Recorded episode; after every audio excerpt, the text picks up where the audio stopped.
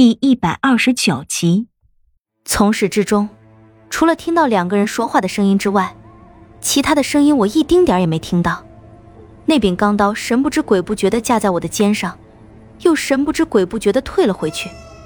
这人绝对是个世间罕见的高手。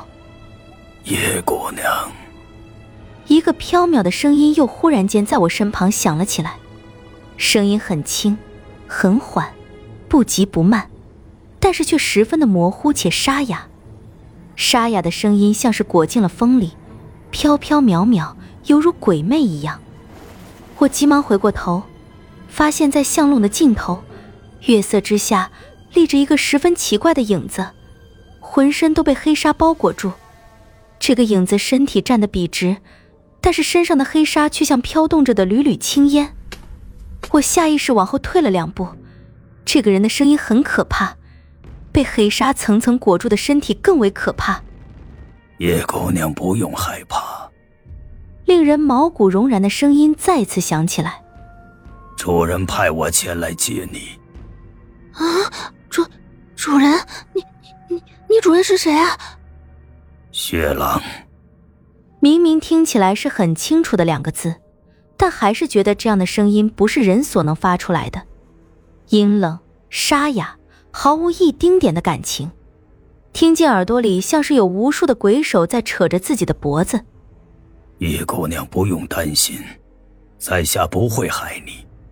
主人告诉我，魔剑剑尖的碎片在你身上，有了魔剑碎片，这里没有人能够奈何你，你可以安心的跟着我。他的声音没有任何起伏，这么长的一段话说出来。完全不带任何感情，却直直窜入心底，犹如魔音一般，在心里经久回响。只觉得有无数恶鬼沿着脚底抓扯着，想要爬上自个儿身体。他说完之后，身体拐向街口，像是一团黑雾一样飘然前进。身体离地一尺，薄薄的黑纱完全将他裹住。啊，真是如同鬼魅啊！心中思索了一番，便壮着胆子跟了上去。永定街上，道路宽阔到足以容纳三辆马车并行，然而此时却是空空荡荡，不见一个人影。面前那个如同鬼魅一样的人，像是一团漂浮着的墨黑鬼火。跟在这样一个人后面，只感觉浑身都瘆得慌。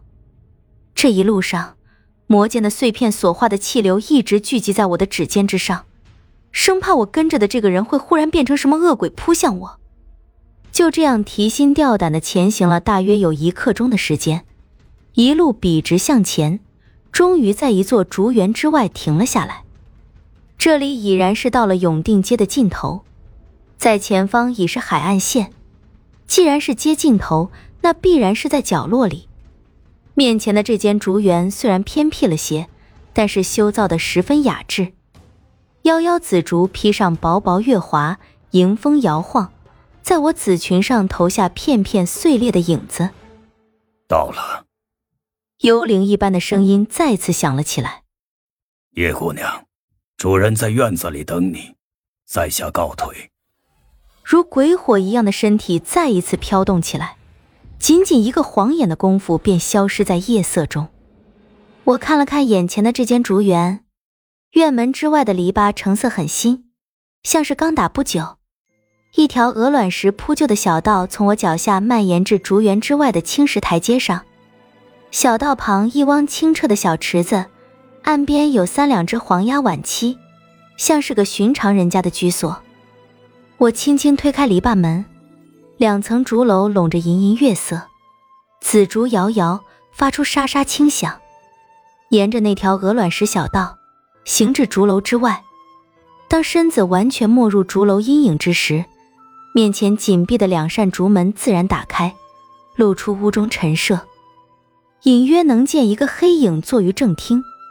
屋中并未掌灯，并不能看清此人面貌，但这个人沉稳的气息以及那让我熟悉到不能再熟悉的坐姿，几乎只是第一眼我就认出了他是谁。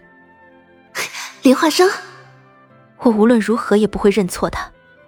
他站了起来，脚步缓缓的朝我行来，温柔缱绻、好听到不行的声音就在我面前响了起来。被幽鬼吓着了吧？屋中灯火忽的燃起，他已经站在了我身前的台阶之上，似笑非笑的看着我。还以为你没有那个胆子跟着幽鬼过来呢，倒是我小瞧你了。一路都逼在指尖的魔剑碎片顺着血脉缓缓回流，我仰头看着他。你还知道我被吓着了？他笑了起来，拉着我进了竹屋。屋子里的一切都是用竹子编织的，竹椅、竹桌、竹筒、茶杯。这该不会是哪家灭将的房子被李化生抢了吧？